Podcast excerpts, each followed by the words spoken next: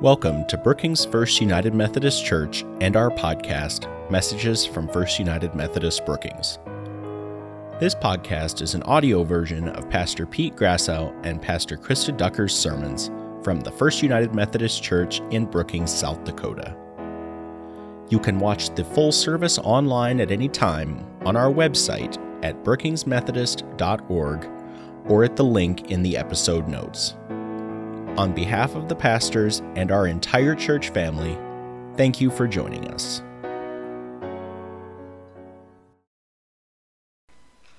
We read from Scripture. We're reading from the Gospel of St. Mark, chapter 2, from verse 23 to verse 28. One Sabbath, Jesus and his disciples were walking through some wheat fields. His disciples were picking grains of wheat as they went along. Some Pharisees asked Jesus, Why are your disciples picking grain on the Sabbath? They're not supposed to do that. Jesus answered, Haven't you read what David did? When he and his followers were hungry and in need. It was during the time of Abiathar the high priest. David went into the house of God and ate the sacred loaves of bread that only priests are allowed to eat. He also gave some to his followers. Jesus finished by saying, People were not made for the good of the Sabbath. The Sabbath was made for the good of people. So the Son of Man is Lord over the Sabbath. Just so far. And we give thanks to God for Mark and for his faithful transcription of the life and teaching of Jesus.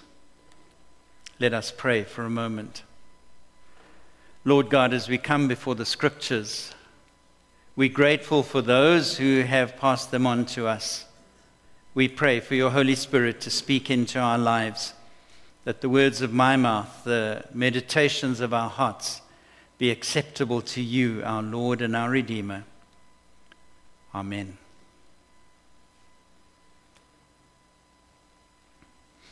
Good morning, everyone. And good morning to those online. And thank you to Pastor Krista for leading our worship reminding us that we are primarily here because God has called us to worship. So here's my question Have you ever planned ahead for something? And then when the time comes, your plans fall apart, a little like sand running through your fingers, and you can't hold on to the things you've planned. Because that's what happened to me today. We've been following a teaching series that looks at the creativity of God and the invitation of God that we become co creators in helping to create love and joy within our world. And the topic planned for this week is entitled Resting. And I expected to reflect on the weekly Sabbath as a moment for creativity and refreshment and I'd actually started working on this sermon before I went on vacation. I've just spent a week in Florida. And I was expecting to come back and talk about the creative benefits of going on leave. Guys, you've got to go to Florida in winter. It's just awesome. It's, if you haven't been, you've got to go. Um, anyway, but my sermon got destroyed. Literally. Literally blown up by Russia's war on the Ukraine. And I couldn't escape those nagging words of the prophet Jeremiah. Jeremiah 8:11 who criticized the preachers of his day for preaching sermons that had no connection with the lived reality of people. Listen to Jeremiah. They dress the wounds of my people as though it, it were not serious. Peace, peace, they say, when there is no peace. Quite clearly, I cannot stand up and talk about resting, talk about the peace of God, when you and I have been watching violence on our screens and on our social media feeds and pretend that everything is okay. This week, Russia invaded a sovereign country. I know they said they can claim it because it used to belong to them, but imagine if every country today decided it wanted to take back the bits and pieces of other countries that they used to occupy in the past. And let me remind you that Alaska also used to belong to Russia. Or remind you that Texas used to belong to Mexico. And imagine the chaos in our world if we decided to ignore the borders that are internationally recognized. It was a bit it was a bit like watching the playground bully take food from the little kid just because he was bigger. And I felt really helpless as I watched social media and watched this play out in real time. And I wondered if there was something in the Word of God for us today. And this story told by Mark of Jesus and his disciples in a field of corn is actually a really good place to begin. It was the reading that was set in our series. And as I prayed over it, I have found nourishment that I think is helpful for all of us. Jesus and his disciples walking through a field of grain, probably gleaning the field. Gleaning is picking the leftover corn after the farmer has harvested his corn. Jewish customary law said that farmers were to leave the edges of their field so that the poor also had food. Now, Jesus and his disciples fell into this category. They literally depended on the goodwill of people as they moved from town to town. So here are Jesus and his disciples looking for leftover corn in the fields. Please let go of the idea, and somehow it seems to have captured our imagination, that Jesus and his disciples are out for a morning stroll and they picked the random ears of corn. They were gleaning the field, probably gleaning the field along with other poor people because they were hungry and they needed to plan for their food. This kind of poverty, a painful experience for Jesus and for those who lived with him, because the children of Israel at the time of Jesus suffered under taxes. They were taxed by the Roman Empire to run the empire. An additional tax was laid on them by King Herod who had ambitious building programs he wanted to fulfill. And then there were the taxes to fund the expenses of the priests and the Levites in the temple. So here's the scene the temple leadership sees some hungry people trying to gather food. And I'm imagining the kind of helpful response we ought to have heard from the temple leadership. Surely Surely they might have said, It is a shame that our people are hungry. What can we do to feed them? Maybe even one step better, they might have said, Perhaps we can work with Herod to reduce the taxes. But that did not happen. And instead, instead of compassion, we are told the Pharisees resorted to condemnation. They said to Jesus, You are breaking God's law by looking for food on the Sabbath. Can you imagine? Can you imagine the kind of monster God must be that people can't look for food on the Sabbath? And so Jesus replies, Jesus gives them a lesson from King David in the Old Testament. Speaks of a moment in the life of King David when he was starving and he used the holy bread from the altar. What Jesus was referencing was the moment when King Saul had declared war on David, and David, fleeing for his life, comes to the altar of God and discovers food to sustain him. Isn't this amazing? The place where people worship can also be the place where hungry people are fed. And Jesus uses this story to remind the Pharisees that the things of God should be a blessing for the people. And gleaning fields for food on the Sabbath is the perfect moment to be reminded of the provision of God. In essence, Jesus says, What better day could there be to be reminded of God's provision than the Sabbath? So, what do we take away with us from this story? I'm convinced this story teaches us that God is to be found alongside those who are hungry and poor and desperate. God showed up for David when David received bread from the altar.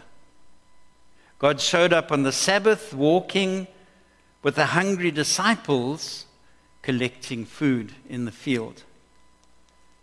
And in the light of that, I'd like to reflect for a moment on the war in the Ukraine and then draw some lessons for ourselves in the life that we live. As far as the war in Ukraine goes, I see a promise and a warning. Let me start with the warning.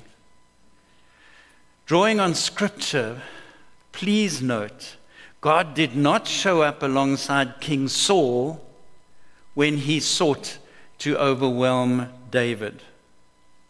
When Saul wanted to enforce his absolute authority on David, God was not alongside Saul. In the same way, I think we need to be clear God will not bless President Putin as he demands absolute authority over his neighboring country or neighboring countries. Neither did God show up alongside the Pharisees when they were defending their religious traditions. I do not think God will show up for those who demand that the Orthodox Christian faith of Kiev must submit to the Russian Orthodox Church. You can read a little more about orthodoxy, but there's certainly an underlying thread that the Russian Orthodox Church seeks to dominate the Ukrainian Orthodox Church. Now for the promise God will show up. God will show up in the Ukraine, walking alongside the hungry and the displaced and the injured and the families who are grieving. And I know this because there are already signs of God at work in the Ukraine. There are people hiding in the undergrounds of cities like Kiev who are claiming God's presence. Let me show you a clip on the screen from Christians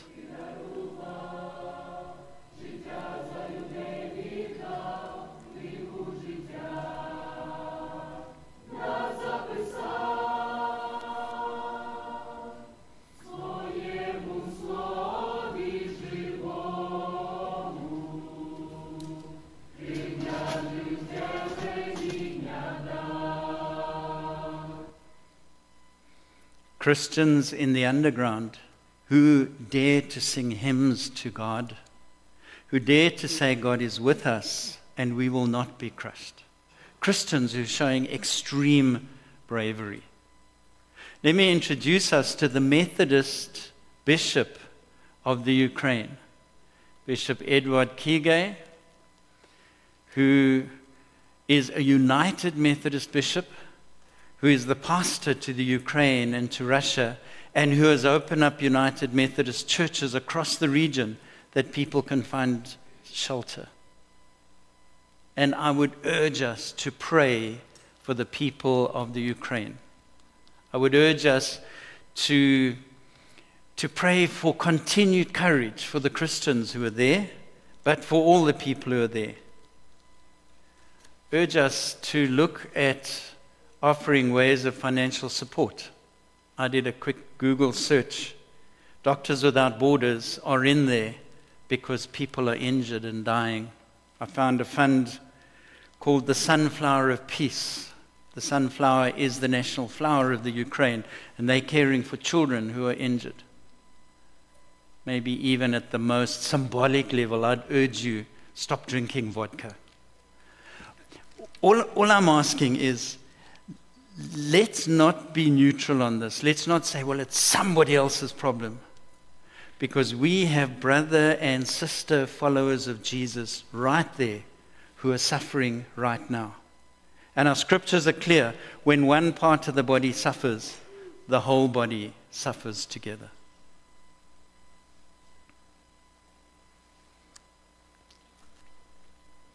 I did want to leave one last thought that could perhaps speak into our lives, we who live here in Brookings. The religious things of our faith, our gatherings, our worship, our buildings, our religious days, bring us closer to God's peace. They're moments when we are in touch with the peace of God. And we all need to take time out of the rush and the pressure of our lives to be in touch with God's peace. But I do want to suggest that we can only find rest here when we have resisted those who seek to dominate the weak. We live in a world where bigger, stronger, wealthier people try to dominate the lives of those who are smaller and weaker. It's obvious in the Ukraine, but it's just as obvious in our community. You and I can become the kindness and compassion of God as we stand alongside those who are victims of violence. I think, for example, of battered wives. I think of abused children. I think of disempowered employees. Let us become the sign of the presence of God by offering kindness, by offering financial support, by legislative protection to people who are told they are worth less. Wherever people are told, you are worth less than me, and I have the right to take what you have because I'm worth more. We, as the people of God, ought to be standing alongside those who believe they are worthless. People who believe they are worthless because they are physically challenged. There's a child in our church who's currently being bullied because that child is shaped differently from other children within the school. God says, stand with that child. Whether the bully is in the playground or whether the bully is a big nation bullying a little nation, the principle is exactly the same. Let us resist bullies wherever they are to be found. People have been told they are worthless because they are black. Remember, this is Black History Month. And our history is one where black people have been insulted and made to feel less because of the color of their skin. Let us become advocates for the idea that every person has value, irrespective of their skin color, because everyone is God's beloved. Worthless because they're LGBTQ. Remember that transgender children are also God's children. Let us never denigrate any individual because they're not like us. Let's not be that bully who crushes those who are disempowered. We can be the presence of God showing up alongside people such as these. I'm convinced God shows up when we say all are welcome. In fact, that is the slogan on our church doors open hearts, open minds, open doors. We are a welcoming church. And when we welcome people, the peace of God is found here. And we will all find rest when we are prepared to welcome. Thank you for listening to today's message from First United Methodist Brookings. To get every message delivered to you, subscribe to this podcast for free and leave us a review wherever you get yours. And be sure to watch for new podcasts from us launching in the coming months. You can always find more information about our services and outreach on our website at brookingsmethodist.org and on our Facebook page, Brookings First United Methodist Church. On behalf of the pastors of Brookings First United Methodist Church, thank you for listening and see you next time. This podcast was produced by Sam Becker on behalf of First United Methodist Church in Brookings, South Dakota. Intro and outro music was performed by our praise team under CCLI license number 936719, Streaming Plus license number 21039161. Visit brookingsmethodist.org for more information.